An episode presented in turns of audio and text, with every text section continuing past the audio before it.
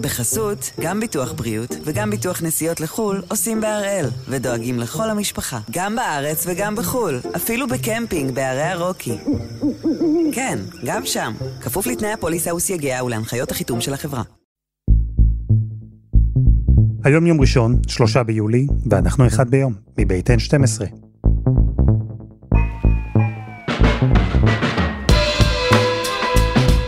אני אלעד שמחיוף ואנחנו כאן כדי להבין טוב יותר מה קורה סביבנו, סיפור אחד ביום, כל יום.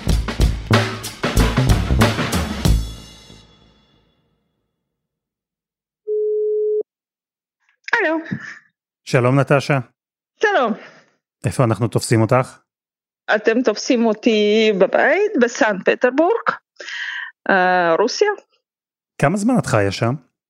אני פטרבורגית במקור, אני נולדתי פה, למדתי פה, גדלתי כאן, אחר כך עליתי לארץ, וכאן אני כבר uh, אה, 12 שנה. פטרבורגים, זו מתברר הדרך של תושבי סנט פטרסבורג לכנות את עצמם. ונטשה היא פטרבורגית אסלית. החיים פה היו חיים די טובים. Uh, חוץ מזה שסן פטרבורג זו העיר הכי יפה בעולם, לדעתי, אולי פעם תהיו ותראו, עכשיו זה לא זמן טוב בשביל טיולים לכאן, אבל uh, זה באמת מאוד יפה. והחיים פה הם חיים מאוד מאוד נוחים מבחינת כלכלה. אני חושבת שזה מקום מאוד נוח, מפותח מבחינת חיי תרבות עשירים ביותר, אופציות, אפשרויות, אה, מיסים מאוד נמוכים. למשל. נטשה ובעלה מנהלים ברוסיה בית ספר פרטי. זה היה החלום שלהם, עוד שגרו בישראל, להקים בית ספר כזה. אבל מה שהתברר בישראל כבלתי אפשרי כמעט, ברוסיה הרבה יותר קל.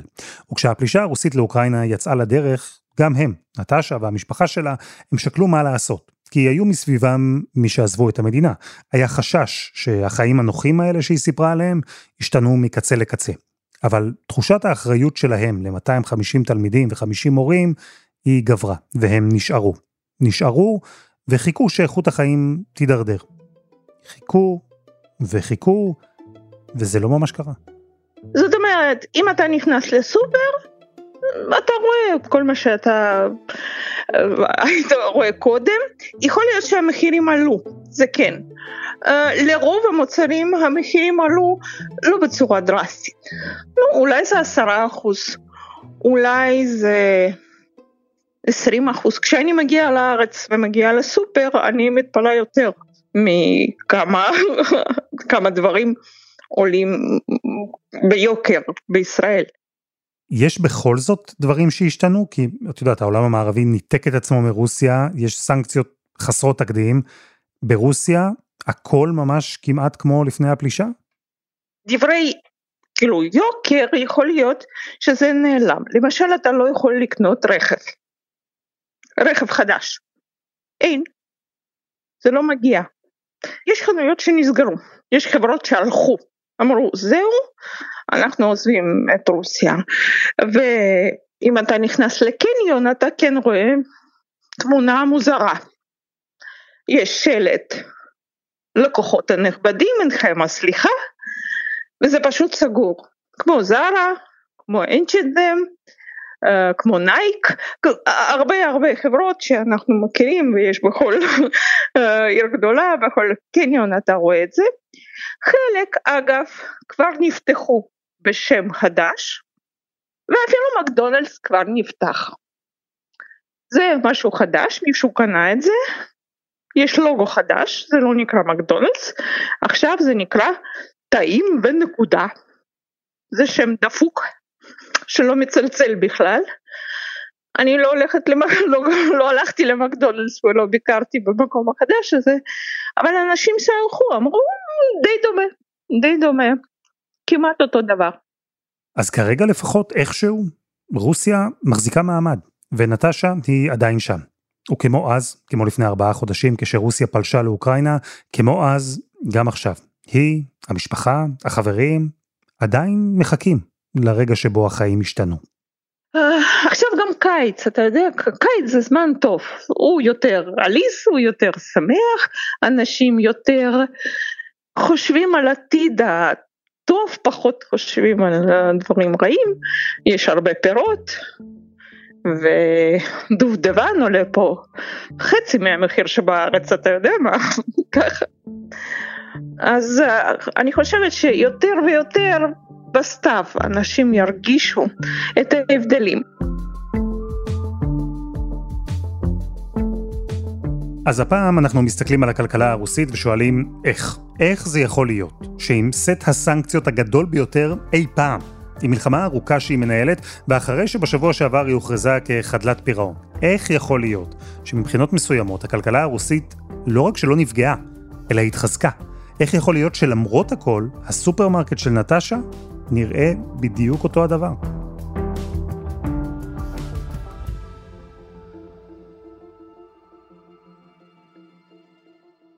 אז נתחיל בבסיס, במודל הכלכלי של רוסיה, או לפחות המודל שאנחנו רואים היום.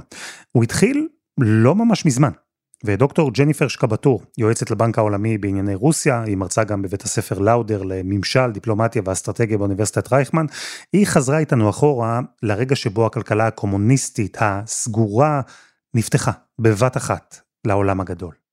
כשהקומוניזם נפל למעשה אה, חלק אה, משמעותי ממה שהקומוניזם היה זה אה, כמובן שהבעלות על כל המשאבים והנכסים היא שייכת למדינה. עכשיו אחד הדברים הראשונים שהתרחשו ברוסיה כשנפל הקומוניזם זה תהליך של הפרטה שאותו ניהל בוריס ילצין הנשיא הראשון של רוסיה. והתהליך הזה שהיה אמור להיות שיא הדמוקרטיה הרוסית החדשה למעשה התנהל בצורה מושחתת באופן קיצוני ולרוב המנהלים של המפעלים או של החברות הממשלתיות דאז אה, הצליחו לקבל לידיהם אה, ואוצ'רים למיניהם שנתנו להם למעשה את האפשרות לקבל שליטה על אה, אותו מפעל. ואלה היו האוליגרכים שאנחנו ראינו לא היום אלא האוליגרכים של שנות התשעים. ואלה שנות התשעים הפרועות של רוסיה של ילצין שלמעשה לא הצליח להשתלט על כל החגיגה הזאת.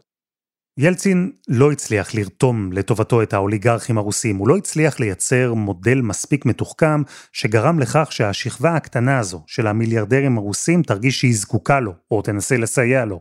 ומי שראה מקרוב את הכישלון הזה של ילצין, היה המחליף שלו. והמחליף לא התכוון לעשות את אותן טעויות. כן, פוטין הבין מיד שהוא צריך את האוליגרכים לצידו. ונכון, בהיבט הזה הוא לא המציא את השיטה, את הכלכלה המודרנית הרוסית, אבל הוא כן מאוד שכלל אותה. כשפוטין הגיע לשלטון, פוטין למעשה נשען אז ועדיין על אה, כוחות הביטחון הרוסים, ה-FSB. ואותו FSB התחיל להפעיל לחצים על האוליגרכים, לאו דווקא לקחת מהם את הנכסים, לא להלאים אותם חזרה, אלא לדאוג לזה שהם אה, עונים על הציפיות והצרכים והדרישות של פוטין. מי שלא ענה על אה, הדרישות שלו, מי שלא היה מספיק מחויב אליו וממושמע, למעשה איבד את הנכסים. עכשיו איך הוא איבד את הנכסים? דרך מערכת המשפט. בגלל שכל התהליך של ההפרטה היה כל כך מושחת ובעייתי, היה קל מאוד לבוא לאנשים האלה ולקחת מהם את מה שהם נכסו לעצמם. וככה למעשה הגענו לכלכלה הרוסית של היום, שהיא כלכלה ריכוזית מאוד, אה, למעשה מנוהלת על ידי קבוצה של אוליגרכים, קבוצה לא גדולה של אוליגרכים, עם נאמנות מוחלטת לפוטין. למה נאמנות? כי בכל רגע לפוטין יש מספיק קומפרומט, מספיק חומר משפטי נגדם, כדי לקחת להם את הנכסים. פוטין הרי יודע מה בדיוק קרה שם ברגעים האלה שבהם האוליגרכים השתלטו על רוסיה, והמטרה שלו הייתה שהם ידעו שהוא יודע, שהם ידעו שברגע אחד הוא יכול לקחת להם את הכל. וכך נוצר מצב שפוטין הצליח למעשה לקשור את האוליגרכים החזקים של רוסיה אליו. אם לדוגמה יש כלי תקשורת שעושה לו בעיות, הפתרון פשוט, אוליגרך יקנה אותו, הוא ידאג ליישר את הקו, וגם אם האוליגרך הזה יפסיד על כלי התקשורת הזה כסף, הוא הרי מרוויח מספיק בחברות האחרות, זה בטח עדיף לו מאשר שפוטין ייקח את הכל. אבל פוטין הבין שהוא לא יכול לדאוג רק לעצמו, הוא חייב לדאוג גם לאזרחי רוסיה. השירותים הציבוריים ברוסיה מאוד מאוד זולים. אה, מחירי המים, החשמל, הגז, תחבורה, רכבות, דלק כמובן, כל זה מאוד מאוד זול וזה כמובן משמר את המעמד של הקרמלין, של המשטר. לגמרי ברור שאם המחירים האלה היו עולים, אה, האזרחים אולי היו מגיבים בצורה שלילית, היו יוצאים לרחובות, זה דבר שהם רוצים כמובן למנוע, וכתוצאה מזה חלק ניכר מהשירותים האלה באמת אה, מסובסדים על ידי המדינה. המודל הכלכלי של רוסיה הוא משולב, והוא מורכב. דיברנו על השכבה הקטנה, העשירה, האוליגרכים, המיליארדרים. לצידם חיים גם בני השכבה הגדולה, העם. אין להם את המשאבים, אין להם את הכסף, אבל יש להם את המספרים. עשרות מיליונים של אנשים. וברור שצריך לספק להם רמת חיים גבוהה מספיק. כי עשרות מיליוני אזרחים רעבים, עניים, זה מתכון בטוח למהומות ולמרד. אבל יש גם צד שני, כי הקרמלין לא רוצה את השכבה הזו הגדולה, הוא לא רוצה אותם עשירים מדי, כי יש להם כבר את העשירים שלהם, לקרמלין, אלו שעושים בדיוק את מה שפוטין רוצה. והרי המטרה היחידה של כל המודל הזה, היא לשמור את פוטין בשלטון ולתת לו להמשיך לעשות את מה שהוא רוצה. אי אפשר להרשות מצב שבו יש עוד עשירים ברוסיה, עוד הרבה עשירים, שיכולים נניח לממן ולתמוך באיזה אלכסיי נבלני כזה, שרק רוצה להדיח את הנשיא המכהן. הנקודה הזו, הנקודה שבה העם מקבל מספיק, אבל לא יותר מדי, היא בדיוק הנקודה הכי בטוחה עבור הנשיא פוטין. איזשהו מחקר שעשינו בבנק העולמי מראה שעסקים ברוסיה הם או עסקים מאוד קטנים, עד למשל 30 עובדים, או עסקים ענקיים שזה כבר מתקרב לרמה של האוליגרכים והיכולת של עסק קטן לצמוח ולהפוך לעסק בינוני ואז עסק גדול היא מאוד מאוד מוגבלת. עכשיו למה היא מוגבלת? כי מהרגע שמתחילה אותה צמיחה עסקית שבכל העולם משוועים אליה, כן, של העסקים הקטנים, מתחילים להטיל כל מיני אה, קנסות ורוסיה היא חברה מאוד מאוד לגליסטית, לכל דבר יש אלפי רגולציות, השורה התחתונה זה שהצמיחה של עסקים קטנים היא מאוד מאוד מוגבלת והיכולת באמת של האזרח הממוצע להגיע לאיזשהו מעמד סוציו-אקונומי אה, גבוה היא אה, בהחלט מוגבלת. למרות שכאמור להגיע לרמת חיים סבירה כן היה אפשר והרוסים למשל מאוד מאוד אוהבים לנסוע לחו"ל, כן? אז אה, כן היה בנורמה לנסוע כל קיץ לנופש בטורקיה או במצרים, אלה שיכלו להרשות לעצמם גם באיטליה, כלומר כן היה אורח חיים שהוא פתוח, גלובלי, ואפשר היה להגיע אליו, אבל לא מעבר לזה. זה איזון מאוד עדין, וזה מצב מאוד מורכב, שצריך לשמור ולתחזק, לדאוג שהעם יהיה בדיוק במקום שבו טוב מספיק, אבל לא טוב מדי. לדאוג שהאוליגרכים ימשיכו להיות נאמנים, או לכל הפחות שיחששו מספיק כדי לשתף פעולה. ובמשך שנים, פוטין הצליח, הוא הצליח לשמור את כל הכדורים האלה באוויר במקביל. אלא שבשלב מסוים השאיפות של פוטין איימו לפרק את כל המנגנון הזה, השאיפות הצבאיות שלו. אבל קודם חסות אחת, וממש מיד חוזרים.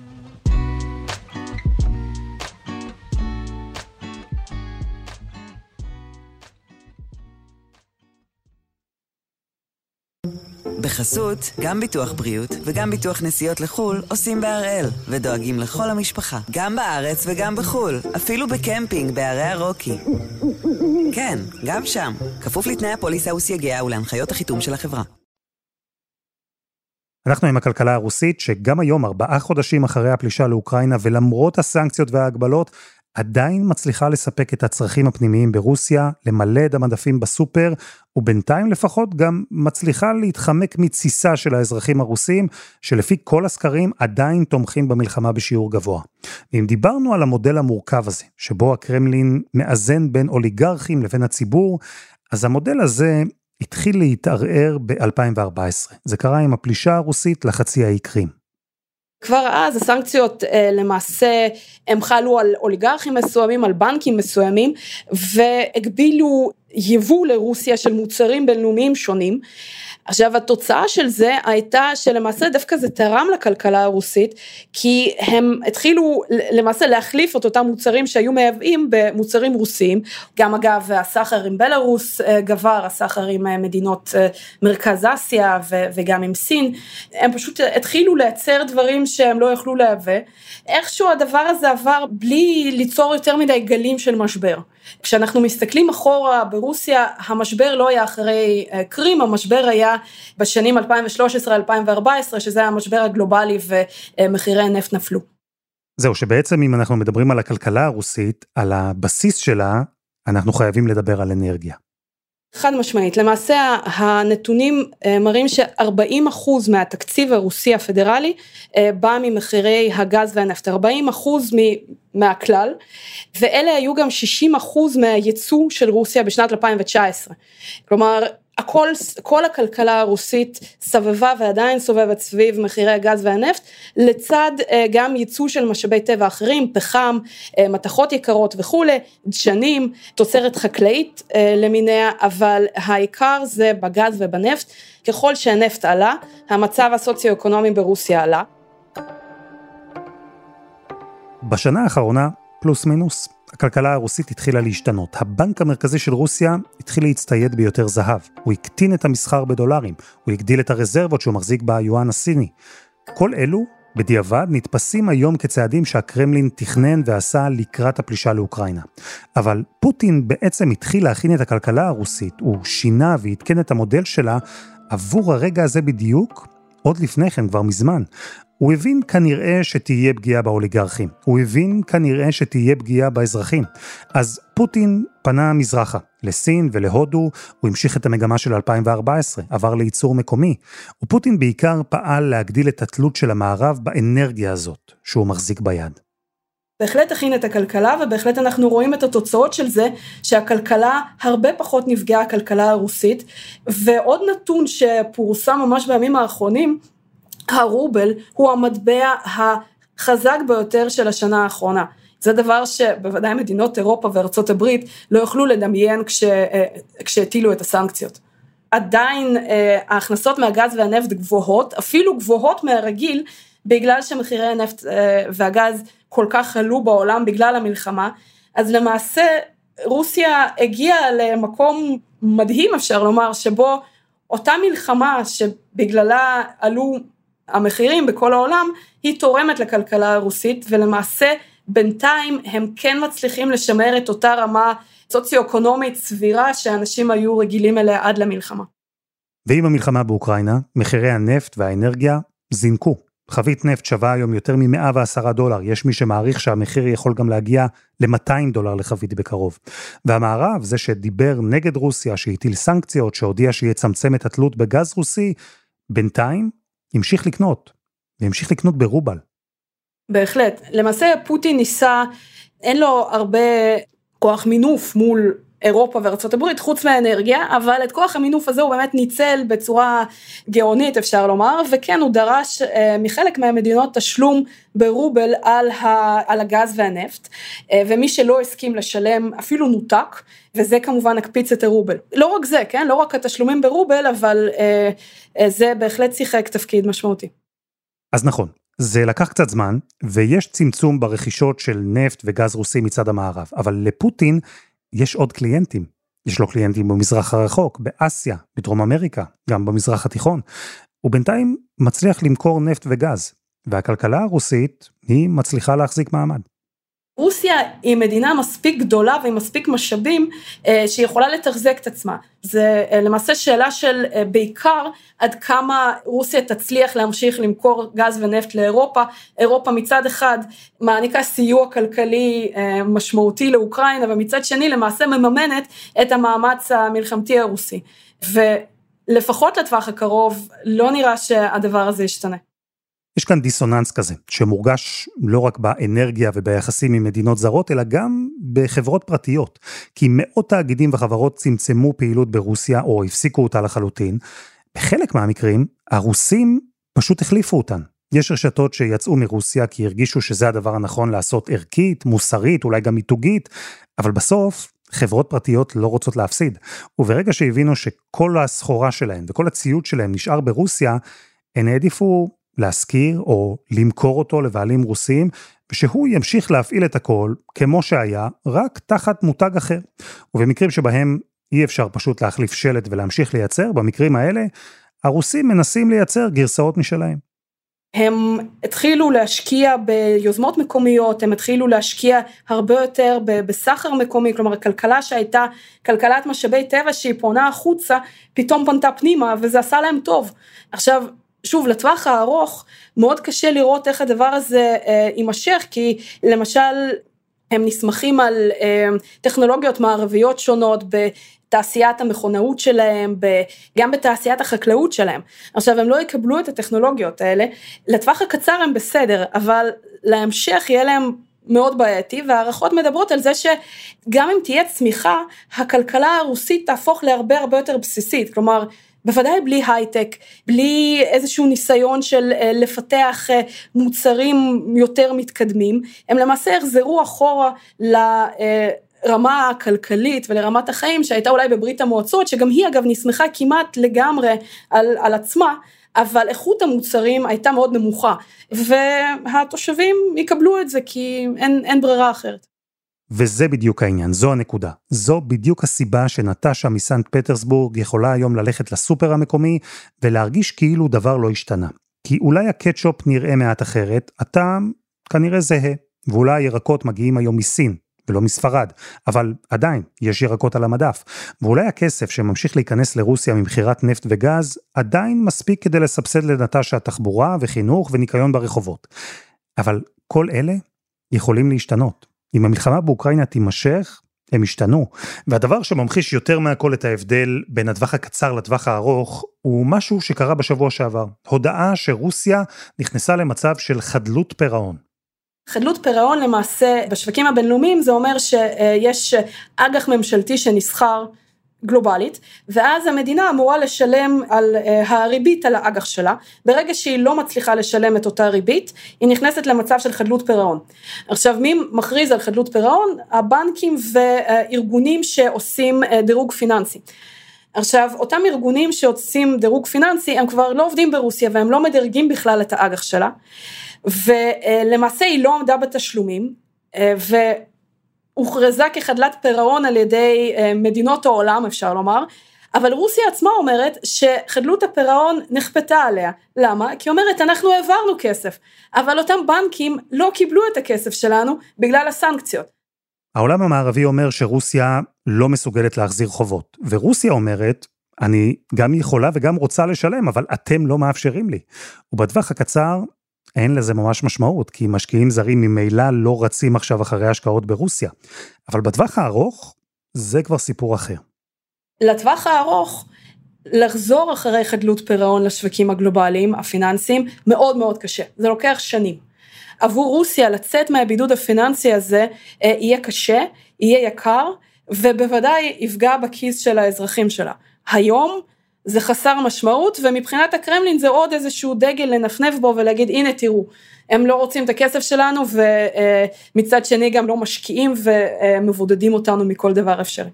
צריך ביצועים, למעשה המשקיעים הזרים לא מגיעים, צריך איכשהו לנסות אה, לשפר את הדירוג, צריך כמובן להחזיר את החוב, אה, זה תהליך פיננסי מאוד ארוך שלרוב מדינות לא ממש יוצאות ממנו. ואם ככה, אם הכלכלה הרוסית תתחיל להרגיש את הנזק בעיקר בטווח הארוך. את הפיטורים, את הירידה באיכות המוצרים, את הקושי למשוך משקיעים זרים במצב של חדלות פירעון. אז בעצם השאיפה של פוטין היום היא לסיים את המלחמה הזו כמה שיותר מהר, ולנסות להחזיר את הכלכלה שלו למסלול כדי למזער כמה שיותר את הפגיעה. לחזור בחזרה לאותו מודל שהוא ניהל בהצלחה במשך כל השנים. אה, כן, כלומר, הוא מקווה שהוא השיג את מה שהוא רוצה באוקראינה. ואחרי זה לאט לאט אמ, הסנקציות יוסרו כי המערב יותר זקוק לרוסיה ממה שרוסיה זקוקה למערב ובמקביל כמובן יש את הזירה האסייתית אה, הפנייה לסין הפנייה להודו שזה גם עכשיו הפך לאינטרס לאומי מאוד משמעותי עבור הקרמלין. ופה זו שאלה מעניינת אה, איך סין תתנהל עם הסיפור הזה. עד כמה סין תהיה פתוחה, מבחינת סין רוסיה זה שוק קטן, סין לא באמת צריכה אותה. אז אה, לסין יהיה תפקיד מאוד חשוב באותו טווח ארוך שדיברנו עליו של מה יהיה הלאה. עד כמה סין באמת תהפוך לשותפה רוסית מלאה ותתמוך בה מתי שצריך אה, ובאמת אה, תהפוך לשותפת המסחר המשמעותית של רוסיה. דוקטור ג'ניפר שקבטור, תודה רבה. תודה רבה לך. ותודה לנטשה זיצה. וזה היה אחד ביום של N12. אנחנו גם בפייסבוק, חפשו אחד ביום, הפודקאסט היומי. העורך שלנו הוא רום אטיק, תחקיר והפקה רוני ארניב, עדי חצרוני ודני נודלמן, על הסאונד יאיר בשן שגם יצר את מוזיקת הפתיחה שלנו, ואני אלעד שמחיוף. אנחנו נהיה כאן גם מחר.